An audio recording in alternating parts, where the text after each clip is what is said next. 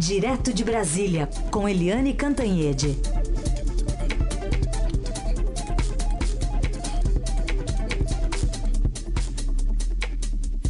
Oi, Eliane, bom dia. A gente já tem convidada na linha, viu? Oba! Bem-vinda, nossa líder. Então tá aí. Oi, querida. Bom dia, bom dia a todos. Bom dia. Apresentar aqui para o nosso ouvinte, então, está na linha a deputada federal pelo PSL de São Paulo, Joyce Hasselman, que agora é a líder do governo no Congresso. Deputada, obrigado pela presença aqui. Eu queria que a senhora começasse nos falando, então, é, desses primeiros dias de articulação. A senhora já tem uma disposição até de procurar a oposição para encontrar algum tipo de apoio à reforma da Previdência? Olha, a gente precisa procurar todo mundo que tem a responsabilidade com o Brasil. Né? Eu estou convencida, por algumas conversas que tive, inclusive com governadores de partidos da oposição, de que os governadores poderão é, conversar e convencer a bancada, as bancadas desses partidos a votar junto com o Brasil. É claro que alguns nomes nós sabemos que jamais votariam pelo Brasil porque fazem oposição pela oposição.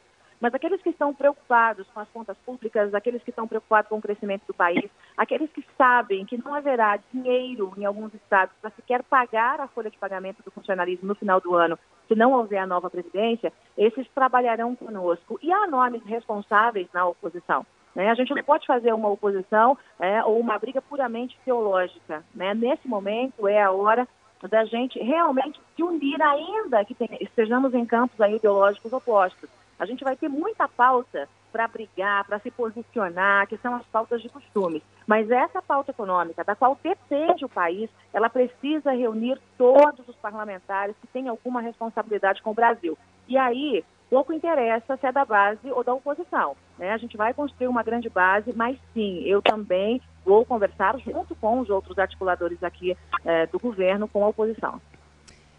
Joyce, é, ontem na reunião com o ministro Paulo Guedes, você disse que o Congresso vai imprimir a sua digital nessa reforma da Previdência, desde que não se mexa no tamanho da economia e tem essa previsão aí de um trilhão de reais. Agora, como é que se fecha essa conta?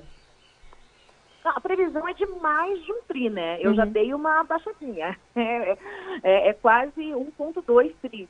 Né? A, a, questão é a seguinte: é, o, o, ministro Paulo Guedes ontem ele usou uma figura de linguagem que, é, um, que eu gostei bastante, usou ali uma quase uma parábola. Né? Ele disse: olha, a, a, nossa Previdência Nova é como se fosse, como se a gente estivesse lançando um foguete para o espaço. Né? Quer dizer, o Brasil crescendo nessa velocidade de foguete. Mas quando você lança esse foguete, é, geralmente você tem um foguete dentro de uma segunda cápsula. Então tem um primeiro lançamento e um segundo lançamento. Para fazer esse segundo lançamento, que é fazer o Brasil crescer de fato, tem que ter o primeiro com força. E para ter esse primeiro lançamento com força, tem que ter essa economia gerada. Então a gente entende, eu sei que as questões das bancadas regionais pesam muito, né? Então o PPC, por exemplo, está gerando é, bastante reclamação, as questões da aposentadoria rural. Então, nós primeiro vamos assim destrinchar a reforma para todos os parlamentares, né, a nova Previdência, mostrando quais são as vantagens desse texto. Mas o governo não está fechado a dialogar. Já que não é uma imposição. A gente sabe que é, o Congresso Nacional quer ter o seu protagonismo, tanto Câmara quanto Senado, é, e o governo não está fechado para isso, não. Agora, a gente não pode desvirtuar a reforma. Né? Nós precisamos, de fato, ter ali uma nova previdência que signifique essa economia na casa do trilhão. Eliane? Agora, é, deputada, é, tem um problema mais delicado nessa negociação toda, que é a questão dos militares. A gente já tinha aí a questão do timing, né? Uh, quando que vai a reforma dos, dos é, específica dos militares? É, se vai em 20 dias, se vai depois, e aí tranca também a, a tramitação da reforma geral. E agora também a informação de que uh, aí uma pressão dos militares para aumentar os seus soldos. Como resolver isso se o governo é tão fortemente militar, líder? Acho que perdemos o contato com a deputada Joyce Hasselman, é, que estava conversando conosco aqui sobre os desafios como líder do governo no Congresso, é, completando né, essa linha de frente aí do Executivo, com o Major Vitor Hugo na Câmara. Fernando Bezerra do Senado, Major Vitor Hugo do PSL, Bezerra do MDB. Ela que estava falando sobre os desafios, especialmente de levar à frente aí a reforma da Previdência, é, colocando em contexto aí o que a Eliane falou, existe agora essa discussão, especialmente sobre o salário de militares que está travando essa previdência. Destaque hoje, inclusive, aqui do Estadão. A gente está reconectando a Joyce, eh, Eliane. Se quiser refazer a pergunta para ela, por favor. A questão é que o ministro da Casa Civil chegou aqui e aí nos cumprimentos eu acho que uh, caiu a linha, né? Entre um cumprimento e outro. Ó, gente, eu, eu, tenho reunião agora, hein? Aproveita e pergunta tudo rápido. Tá, a pergunta é sobre os militares. Quer dizer, você tem o problema da reforma dos militares, que é uma especificidade, mas que os, os parlamentares estão com dificuldade para assimilar isso. E agora também a pressão para aumentar os soldos. Como o governo é altamente militarizado, isso não vai criar uma dificuldade na interlocução com o Congresso? A gente vai costurar tudo isso. A gente vai costurar tudo isso. Os militares darão a sua parcela de contribuição, sim, na reforma.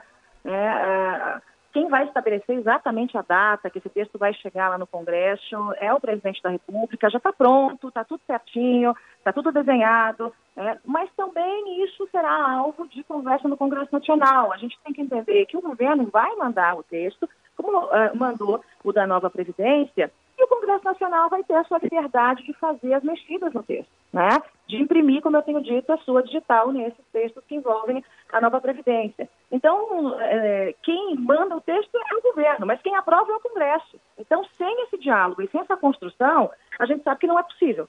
Então, a gente vai fazer o diálogo, vai fazer a construção, né? E é, demorou um, um, pouquinho, né, para que o texto envolvendo os militares é, chegue, justamente porque Uh, houve uma conversa muito grande com a categoria, já um alinhamento com a categoria, para que eles pudessem dar aí a sua contribuição.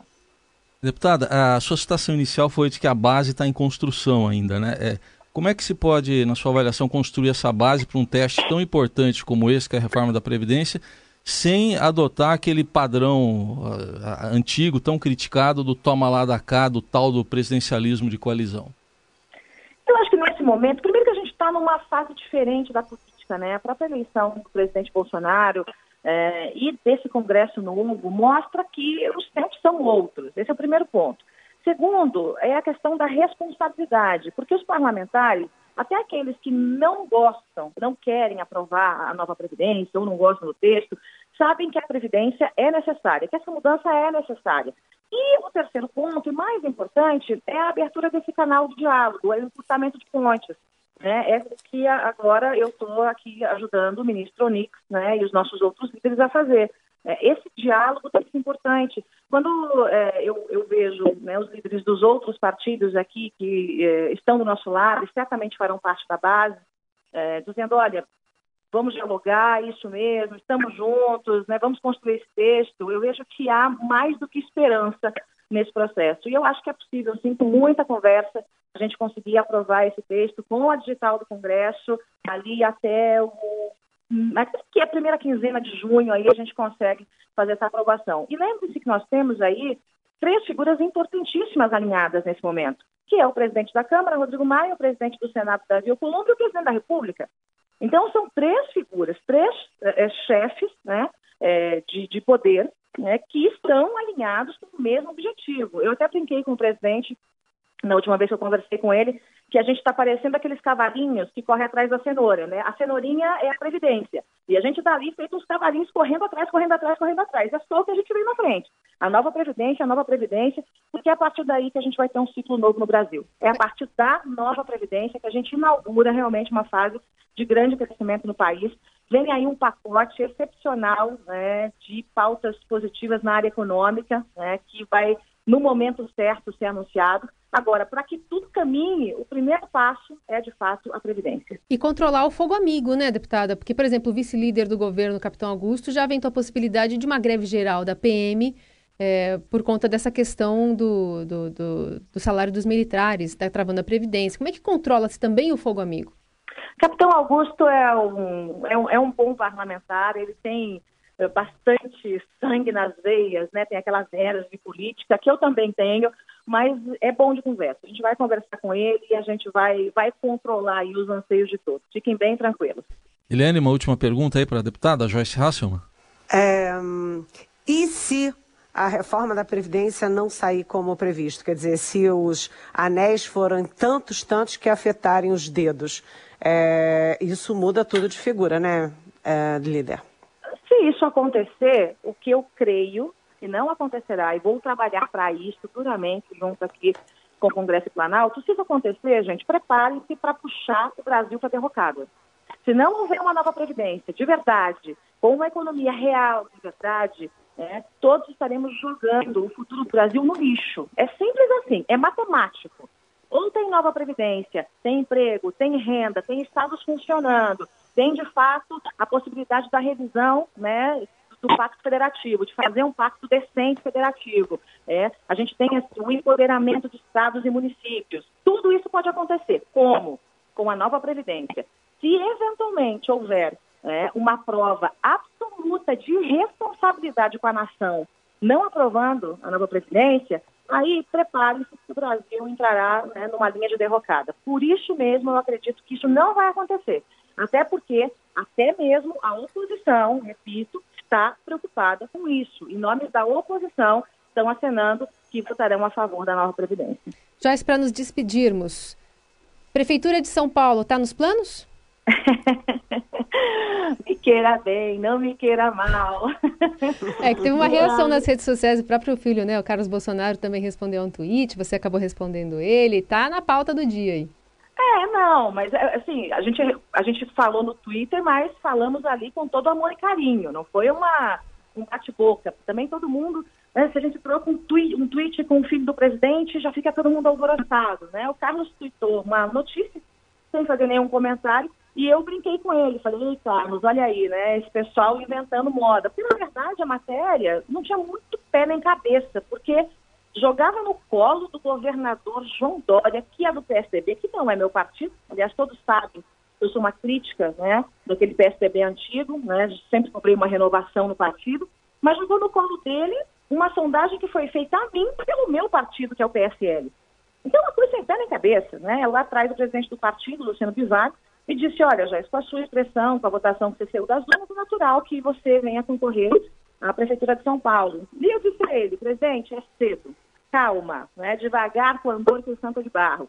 Vamos tocar o Brasil para frente, daqui um ano a gente conversa sobre isso. E pronto, e bola para frente. A matéria é, é, é, assim, um pouquinho tendenciosa, né? Não teve essa conversa com o governador, até porque se eu for conversar sobre disputar a Prefeitura de São Paulo, eu vou conversar com o presidente do meu partido e com o presidente da República, né, a quem eu devo toda a lealdade do mundo. Muito bem, ouvimos a deputada pelo PSL de São Paulo, Joyce Hasselman, líder do governo no Congresso. Obrigado aí por essa primeira entrevista. Até uma próxima oportunidade. Obrigada, Bom gente. Dia, Bom obrigada. dia para vocês. Bom Brasil a todos nós e nos ajudem aí, viu? Precisamos de todos vocês militando pela nova Previdência, porque isso aí é uma questão nacional, não é uma questão de governo, não, é uma questão de Brasil. Eliane, considerando aí tudo que ela falou, das negociações, articulações, você viu que ela estava entre uma reunião e outra ali, e há resistências uh, em relação aí à situação dos militares, né, que o governo ainda não encaminhou um projeto em relação aos militares. É, foi um ganho do governo Bolsonaro ter a Joyce Hasselman como, como líder é, do governo no Congresso.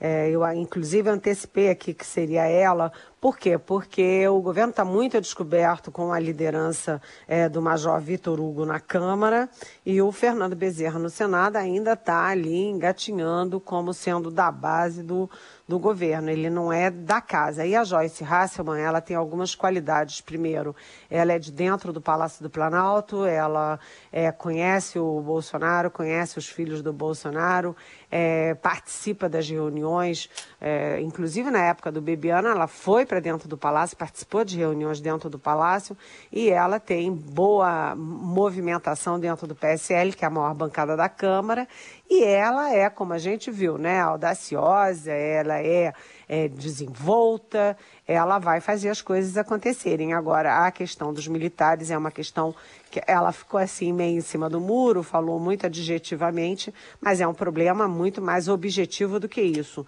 porque os militares têm uma, uma reforma própria, né? Os, os é, deputados não ficam muito felizes com isso, os deputados e senadores. É, além disso, o seguinte, né? a reforma está parada esperando a reforma dos militares. A reforma geral. E agora vem a manchete do Estadão dizendo que eles também querem aumentar os seus soldos.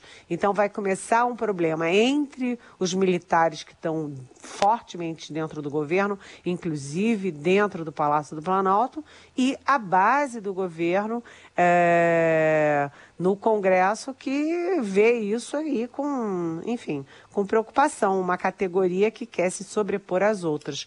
É um problema, sim, para o governo resolver.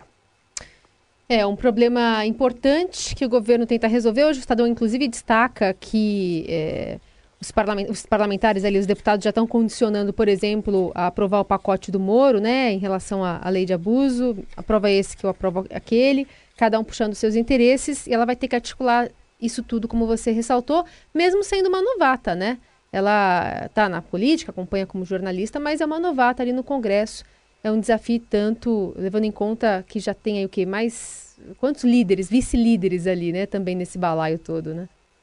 Pois é, e os vice-líderes também são. Tem muita gente desconhecida, né? é. né? Quando eu peguei a lista dos vice-líderes, eu disse, ué, quem é essa gente toda, né? Tem gente que não foi nem apontada pela cúpula, né? Do próprio partido para estar tá lá, né? Pois é, então a, os vice-líderes são muito verdes. Agora, a Joyce Hasselman, apesar de ser é, novata no Congresso, ela é muito experiente na política. Ela é, você vê que ela já é muito próxima do, do governador Dória, ela abre a porta a hora que quer, ela entra no palácio, ela conversa com o Rodrigo Maia muito bem, ela bate boca em público com o Eduardo Bolsonaro, ou seja, ela é uma novata muito particular porque é uma novata com muita experiência de briga política. Uhum. Vamos falar de outro novato agora. É, o nome dele é Juan Guaidó, né? É novato também, assim como presidente autoproclamado, embora seja deputado lá na Venezuela. E aí, vai ser recebido hoje pelo presidente, mas não está na agenda, Eliane? Olha, isso foi uma surpresa, né? Porque o Guaidó avisou que estava vindo para o Brasil, né? Inclusive marcou o horário de desembarque em Brasília por volta de uma hora da manhã. É, depois ficou o dia inteiro, vai, não vai, vai, não vai, e aí até que o Palácio do Planalto confirmou oficialmente que o encontro do Guaidó com o presidente Jair Bolsonaro seria no Palácio do Planalto às duas horas da tarde, mas quando chegou a agenda do presidente, na, nas duas horas da tarde, ou pouco antes das duas da tarde, quem está é o chanceler Ernesto Araújo. Pode ser que seja o Ernesto carregando o Guaidó, mas ficou estranho não ter o nome do Guaidó na agenda do presidente. Ficou parecendo que é um encontro ou envergonhado ou é, tem alguma sutileza é, diplomática é, porque ele não é efetivamente o presidente, enfim, é, tem que ficar mais bem explicado isso aí. De qualquer forma, o Guaidó está no Brasil, é, vai a outros países também, estava na Colômbia, está aqui no Brasil, vai a outros países, porque ele sabe que a força dele para é, mudar as coisas na Venezuela é uma força que vem de fora para dentro, ou seja, vem da comunidade internacional, mais de 50 países apoiando, para forçar a mudança dentro da Venezuela. Aliás, ontem, numa reunião da ONU em Genebra, é, a delegação brasileira e a delegação dos países que são contra o Nicolás Maduro, eles é, simplesmente se retiraram em fila né, viraram as costas na hora que o chanceler do Maduro começou a falar. Ou seja, a situação do Maduro é absolutamente insustentável do ponto de vista internacional, quanto do ponto de vista externo. Só que ele continua lá encastelado é, com o apoio das cúpulas militares, pelo menos por enquanto. 929. O caminho do bem. A boa do dia. A boa do dia. O caminho do bem. Destaque para as artes plásticas. Após sediar uma grande retrospectiva da pintora Tarsila do Amaral em fevereiro do ano passado, o MoMA anunciou a aquisição da tela A Lua, de 1928. A venda foi realizada por cerca de 20 milhões de dólares, algo em torno de 74 milhões de reais, e com a venda, Tarsila passa a ser a artista brasileira com a obra mais cara já vendida, superando o Vaso de Flores, arrematado em leilão de 2015 por 7 milhões e 700 mil reais. Obra símbolo do modernismo brasileiro, a Baporu foi adquirida pelo Museu de Arte Latino-Americana de Buenos Aires por um milhão e meio de dólares lá em 95 e agora a cifra atingindo 74 milhões, valorizando uma grande artista brasileira, né, Eliane? Olha, eu adoro a Tarsila, eu gosto não apenas da obra, mas da história vibrante de vida dela, uma mulher fantástica. E a Lua é um, um quadro maravilhoso da fase da antropofagia. O que, que é antropofagia? É, que era na literatura, nas artes, na pintura, etc. É, é que você é, devorava, né, atraía a modernidade, o, o vanguardismo, a técnica do, dos, do mundo moderno, principalmente da Europa, mas você incluía nisso a brasilidade. Então a Tarsila é isso muito sofisticada, é, muito é, é, estudou na Espanha, é, fez exposições na França e tudo, mas manteve sempre uma raiz como uh, fazendeira no interior de São Paulo, uma, uma raiz rural. Então, a pintura dela maravilhosa, fantástica, e deixa de ser uma, uma obra particular, a qual a gente não tinha acesso, só que a gente vai ter que viajar um bocado para ver essa, essa obra no MoMA, que é um dos é, museus mais bonitos, mais fantásticos do mundo, né? Aí, Eliane Cantanhede com a gente, sempre pintando os quadros da política e emoldurando no finalzinho. Tchau, Eliane, até amanhã. Até amanhã, beijão.